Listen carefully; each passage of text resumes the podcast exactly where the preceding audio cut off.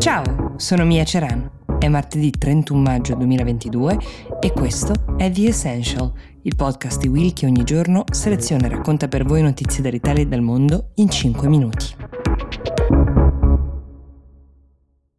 Il quadro forse più famoso al mondo, sto parlando della Monna Lisa di Leonardo da Vinci, che è esposta come sapete al Louvre di Parigi, è stata oggetto di un bizzarro attentato, se così lo possiamo chiamare, le cui immagini hanno fatto il giro del mondo. L'attentatore è un uomo di 36 anni, è stato arrestato e messo anche sotto osservazione psichiatrica.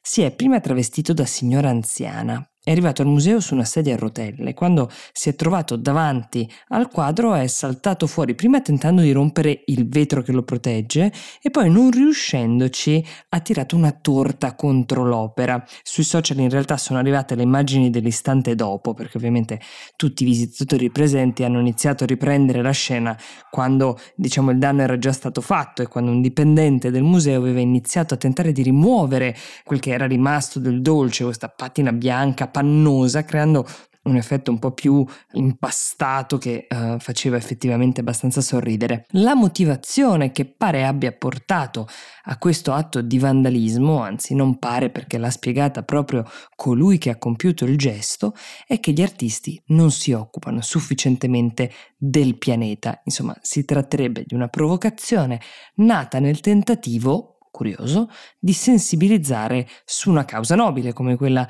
del clima. Ovviamente non è un attenuante di nessun genere e le altre immagini che trovate sul web sono di quest'uomo vestito di bianco che viene poi portato fuori dalle guardie del museo non è la prima volta che la Monna Lisa è oggetto di aggressioni, che poi è anche la ragione principale per cui è coperta da una teca di vetro. Nel 1956 un uomo boliviano in visita al museo ha lanciato una pietra proprio contro il quadro e le ha creato un danno che le è rimasto che forse se vi concentrate potete anche vedere sul suo gomito sinistro.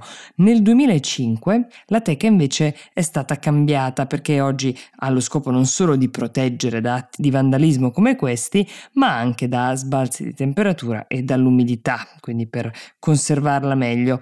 Prima del signore di cui vi ho parlato in apertura, l'ultimo attentato al quadro risaliva al 2009. Era opera di una donna russa che ebbe l'idea di gettare una tazza vuota di tè contro l'opera, scalfendo di fatto in realtà solo la custodia protettiva. Il tema della sicurezza, come potete immaginare, è un tema piuttosto sentito in un museo enorme e ricco di opere eh, come il Louvre, che prima del Covid veniva visitato in media da 10 milioni di persone l'anno. Ecco, non proprio tutte con le migliori intenzioni.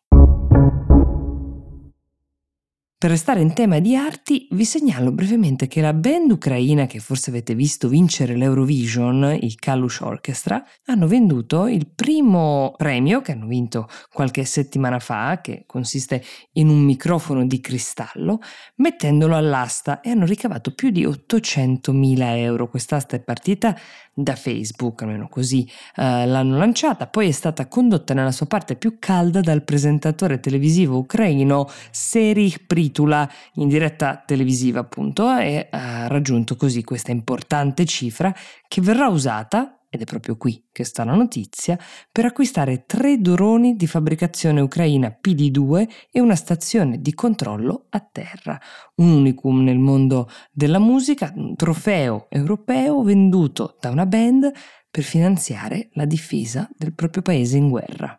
Oggi martedì esce un nuovo episodio di Grano, il podcast in cui vi parlo di come i soldi spesso condizionino la nostra vita più di quanto ci piace ammettere o più di quanto vorremmo, solo che in questa puntata parlare di questo tema sarà più Vicky Reynal. Vicky Reynal è una psicoterapeuta inglese che svolge un mestiere che in Italia non è ancora arrivato, quello del financial therapist. È una figura ibrida tra psicologo e pianificatore finanziario che ci dà in questa puntata alcuni strumenti per capire qualcosa di più del nostro rapporto con il denaro, delle nostre scelte finanziarie. Vi ricordo che potete scriverci se volete raccontarci le vostre storie di denaro, potete farlo a grano willmedia.it.